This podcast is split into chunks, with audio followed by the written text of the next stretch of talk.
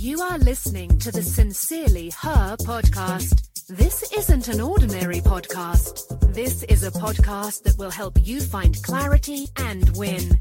What's stopping you from making your own rules and living on your terms? Hi, I am Tam. Thanks for spending two minutes with me today on the Sincerely Her podcast. I appreciate you. For show notes and more bite sized motivation, click the link in the bio. Today's note write your own book. I came across a quote by a guy named Jan Gerard that I would like to share with you.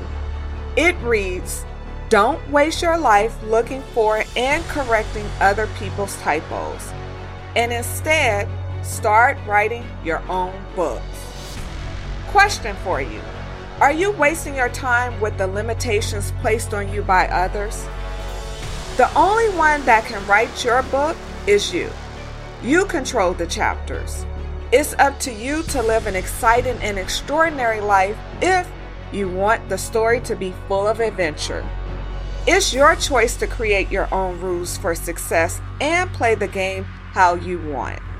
The actions you take determine how your story plays out.